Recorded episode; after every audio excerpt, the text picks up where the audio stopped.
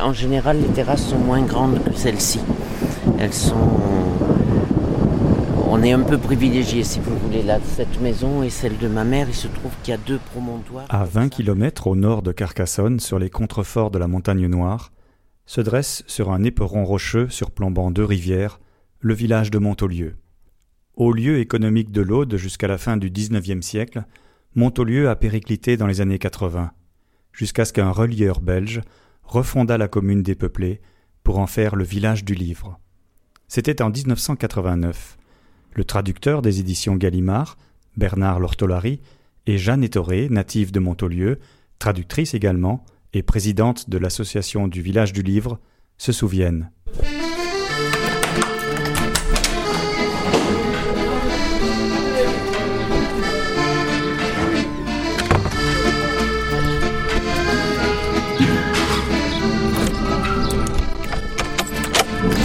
Chronique de mon village, un podcast de Jérôme Yagère, depuis Montaulieu, dans la montagne noire audoise.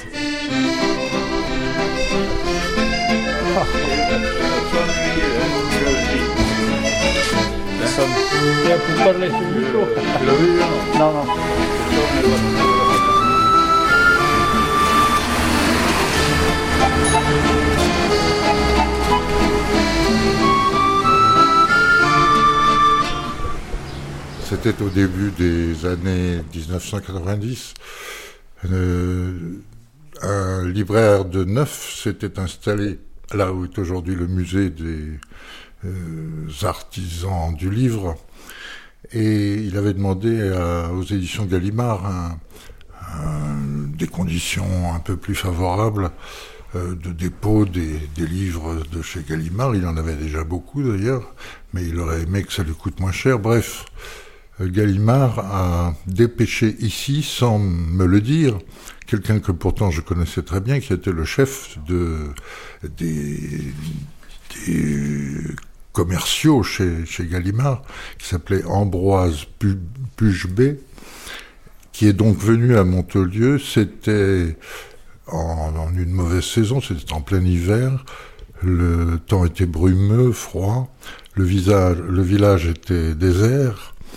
Et ayant besoin de donner un coup de fil à une époque où les téléphones portables n'étaient pas encore entrés dans les mœurs, Ambroise euh, entre dans la euh, cabine téléphonique du village et s'apprête à donner son coup de fil. Et à ce moment-là, il voit en face de lui, montant d'une ruelle euh, qui provient d'une des vallées qui entourent le village. Il voit s'avancer, encore une fois dans un décor sinistre et désert, un sanglier. Et il est reparti de Montelieu en se disant Mais dans ce pays, jamais on ne vendra un livre, c'est un désert d'une sauvagerie totale. Et ensuite, j'ai appris le, euh, il s'est pas manifesté auprès de nous et je l'ai rencontré à Paris où j'allais souvent travailler chez Gallimard. Et je lui ai dit, mais enfin, pourquoi tu fais ça? Il a dit, mais écoute, euh, je voulais me renseigner discrètement.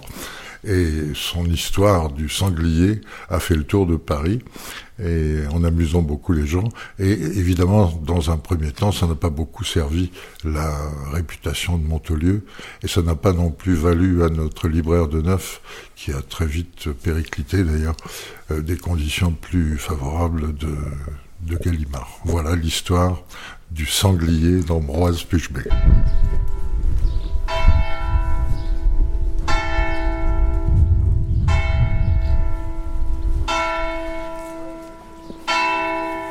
Premier épisode, nous arrivions un peu à la fin de l'âge d'or de, Montaulieu, mhm. qu'on n'est pas arrivé à dater vraiment avec euh, Marie-Thérèse, mais on a cru comprendre que c'était dans les années 80 que ça a commencé à devenir difficile. Euh, oui, disons que c'est entre 60 et 90 que se sont arrêtées toutes les usines. Euh, la tannerie étant la dernière qui était en activité. Oui. Et toute une génération est partie comme fonctionnaire, enfin l'exode rural, comme on le connaît dans tous les villages. Ouais. Et alors, qu'est-ce qui s'est passé en, enfin, enfin, on le sait puisque maintenant c'est, euh, on dit toujours en, un seul, en une seule phrase Montaulieu, village du livre. Il y a, comment c'est comment c'est arrivé? Comment le livre a débarqué à Montaulieu? Alors c'est l'initiative d'un relieur de Carcassonne qui s'appelait Michel Bréban et qui voulait en fait euh, réunir dans un village tous les métiers du livre, c'est-à-dire que son, son objectif était plutôt euh, la mémoire de l'artisanat du livre et pas son commerce. Mais euh, Bréban était d'origine belge et ses amis belges lui ont fait valoir que ce serait, le projet serait plus intéressant s'il il y avait en même temps un commerce du livre ancien et la pratique en quelque sorte de, de la lecture autour de, de ce qu'il voulait faire, qui était plutôt un conservatoire des métiers du livre. Et Bréban a proposé son projet à plusieurs villages. C'est Montaulieu, avec sous la municipalité de Madame Courrière, qui l'a accueilli. Et les premiers libraires qui se sont installés étaient belges ou anglais. Et ensuite, ça a fait boule de neige, si vous voulez. C'était. Euh, D'accord. Vous savez quel autre village était C'était d'autres villages dans l'Aude ou c'était euh, oui, en France Oui, c'est ça, par exemple, a refusé. Et je crois un autre village, là, je ne sais plus exactement. D'accord. D'accord. Euh, c'est ça que je suis sûr, puisque Michel Bréban y avait habité. À l'origine, il aurait souhaité que ce soit ah, D'accord, il habitait à Cessac. Et, À l'origine, c'était un projet très, très utopique, si vous voulez, hmm. qui s'est transformé petit à petit en projet de développement local beaucoup plus terre à terre et j'allais dire beaucoup plus sérieux, c'est pas ça, mais beaucoup plus euh, tourné vers le développement économique, si vous voulez. D'accord. Et comment il, il, avait un réseau d'amis libraires? Enfin, comment il a fait venir euh, Alors, il avait un réseau d'amis libraires, il avait surtout un réseau d'amis euh, anciens imprimeurs, anciens. Il avait lui-même un fonds, de, un fonds technique, si vous voulez, qui a servi de base à la constitution du musée des arts et métiers du livre puisque Montaulieu est le seul village du livre qui a aussi un petit musée euh, de l'histoire du livre, si vous voulez, de l'histoire de la fabrication du livre. C'est le, c'est le seul cas. Tous les autres villages du livre n'ont que des commerces de, livres anciens. D'accord. Alors, il y a aussi, donc, donc vous vivez, euh, vous êtes euh, un couple avec Bernard Lortolari qui est traducteur réputé, puisque vous travaillez pour, euh, notamment pour Gallimard. Enfin, oui, voilà. je continue. Euh, voilà. Et euh, vous avez traduit. Oh, j'ai traduit une centaine de livres allemands. Une centaine de livres allemands, oui. Toujours de littérature contemporaine ou du 19e au pire, quoi. De, de, de, Goethe jusqu'à Kafka, jusqu'à Patrick Zuskind, Le Parfum, l'un de mes rares succès de librairie, je dirais. Et, je continue à travailler, euh, à traduire des auteurs qu'on va publier, j'espère, chez, chez Gallimard en particulier, ou chez Flammarion, ou au Seuil, enfin. Et, et, avant de nous raconter, comment vous, vous êtes venu en fait à Montaulieu euh, euh, tout bêtement parce que moi je suis né à. D'accord. Et donc euh, je venais en vacances ici et nous étions ensemble. Vous êtes traductrice aussi hein. Je suis traductrice aussi, mais de sciences humaines et beaucoup moins. Euh, je n'ai pas traduit de livres connus. J'ai traduit beaucoup d'ouvrages, mais pas de grands succès. Si, Konrad Lorenz, par exemple. Oui, de la psycho un peu, mais enfin, euh, c'est pas le parfum, si vous voulez. J'ai pas un titre comme ça qui soit euh, un, grand succès. Alors le parfum, justement, parlons-en. Euh, c'est vous qui l'avez euh, enfin, découvert pour la France, le, livre, ou, comment ça s'est passé? Non, ça a été proposé par l'éditeur d'origine, qui est un Suisse d'ailleurs, à Diogenes à, à Zurich qui a lancé cette offre, et c'est une des rares, un des premiers cas d'enchère entre euh, éditeurs français pour décrocher euh, le marché consistant à en acheter les droits pour la, pour la langue française.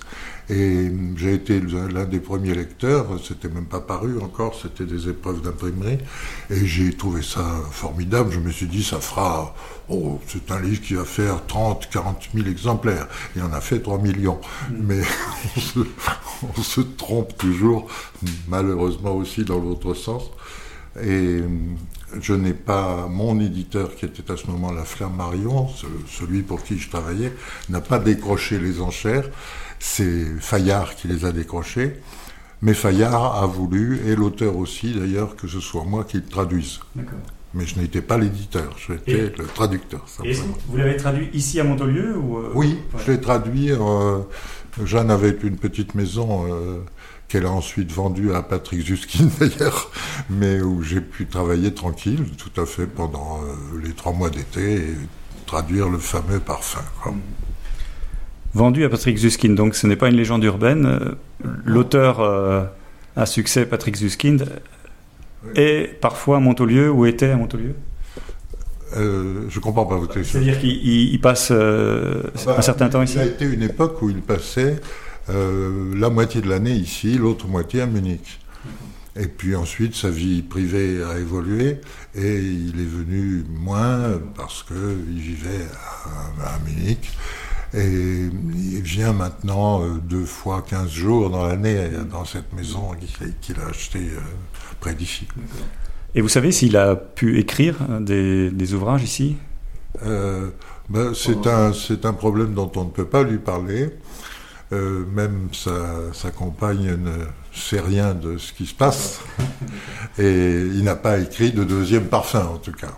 Non, mais il y a eu la, contrebasse. Euh, oui, mais la contrebasse c'était avant. C'était avant, d'accord. Oui, oui, la contrebasse c'était avant, et c'est même la contrebasse et son succès énorme au théâtre dans le monde entier, mm.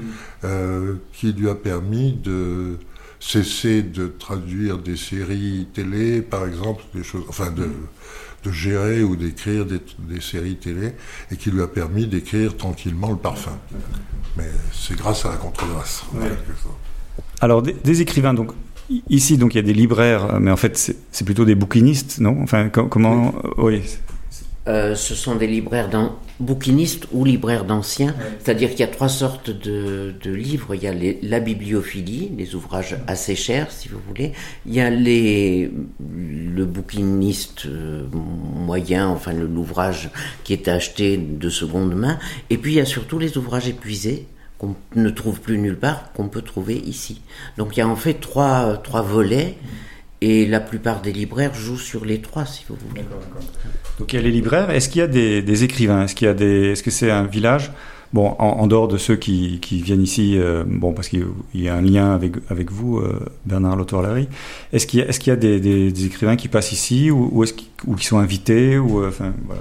Alors l'association Montelieu Village du Livre invite régulièrement, enfin là c'est interrompu par la, crise sanitaire et autres, mais sinon nous avons toujours des rencontres d'auteurs. C'est comme ça que nous avons fait venir, alors pour une part, des amis à nous, des gens qu'on connaissait, en particulier Jean-Marie Laclavetine, qui est venu à plusieurs reprises, qui a euh, emmené avec lui euh, d'autres auteurs, Daniel Pénat, qu'on a reçu plusieurs fois, euh, qui est encore un plus maintenant. On a eu longtemps Jean-Claude Pirotte comme, euh, comme écrivain en résidence et qui invitait aussi des auteurs euh, qu'il connaissait. Qu'il connaissait. Euh, qui est-ce qui est venu récemment L'élégance du hérisson? Muriel Barbery. Muriel Barbery, il n'y a pas longtemps. On a aussi un partenariat avec l'association Coup de Soleil, qui est une association qui assure la promotion de la littérature euh, du Maghreb et de, des pays de la Méditerranée. Et donc à ce titre, on a reçu aussi quelques auteurs dont je n'ai pas les noms présents à l'esprit maintenant, mais enfin, c'est quelque chose qui s'est noué récemment, ça, mais qui se développera, qui est appelé à se développer certainement. Donc toute cette histoire commence en 89 ou 90 Oui. Et voilà, comment ça a évolué tout, ça euh, euh, ça a évolué. Bon, d'abord, moi, j'ai considéré qu'à partir du moment où euh, le nombre de librairies restait constant, le projet était pérenne, si vous voulez. ensuite, aux libraires se sont ajoutés. D'abord, il y avait libraires et artisans du livre, graveurs. Alors tout ça, évidemment, a varié. Je veux dire que la vie est ce qu'elle est.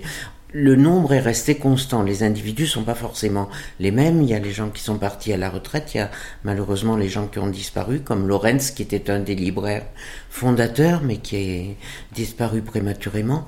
Et ensuite se sont ouverts des ateliers d'artistes. Et maintenant, nous avons le même nombre d'ateliers d'artistes que de, que de libraires. D'où euh, Montaulieu, village du livre et des arts. Nous avons et puis, il y a la grande aventure Cérès Franco qui est venue s'ajouter, si vous voulez, à cela.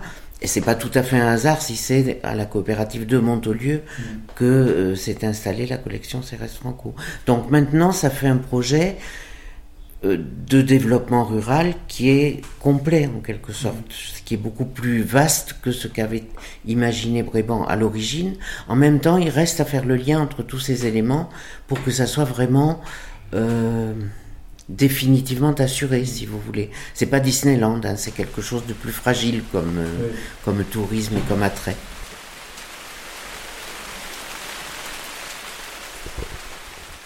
Tout le monde, et moi-même, je dois dire, a pensé que c'était un peu fou et que ça marcherait jamais, et que bon. Euh, maintenant, c'est différent. Tout le monde soutient un peu le projet. Du coup, le, le prix des maisons a doublé en 25 ans. Oui, c'est ça, et, il y a des tas de gens qui sont venus s'agréger, euh, y compris euh, des restaurateurs, y compris mm-hmm. des gens de, toute sorte. Le, projet a dû son, sa réussite au début au fait que le village était en perte, tout à fait en perte de vitesse, et que donc les locaux étaient disponibles à bon marché. Je ne crois pas qu'aujourd'hui, parce que les libraires qui arrivent, peut-être ils vont faire fortune à Montaulieu, mais en tout cas, quand ils arrivent, ils ne sont pas forcément très très riches et capables d'acheter des locaux au prix où est le marché de mm. l'immobilier aujourd'hui. Dans les années 80, c'était tout à fait différent. Mais dans les années 80, le, le, village était donc euh, vide, enfin vide. Et pas, tout à fait vide, non, mais si vous voulez, il y avait énormément de maisons vides, évidemment, puisque le, les usines s'étaient arrêtées et que la viticulture avait complètement périclité. Donc entre les deux, euh, il ne restait pas grand-chose, et donc il restait des personnes âgées, mm. Et puis des maisons vides où les gens revenaient en vacances. Euh, et après, les, les, gens de qui ont aujourd'hui 70 euh, à 80 ans, ils ont travaillé ailleurs en général et selon que leur conjoint était d'ici ou non, ils sont revenus au village ou non. C'est... Il y en a beaucoup qui sont revenus, ouais, Il y en a beaucoup qui sont revenus à l'âge de la retraite.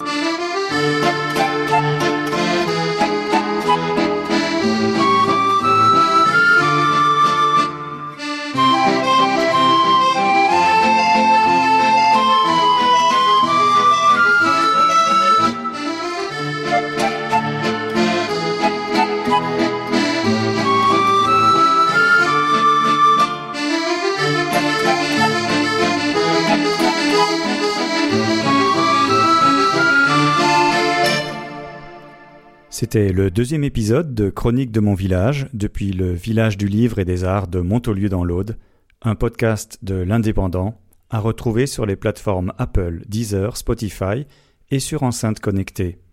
À bientôt.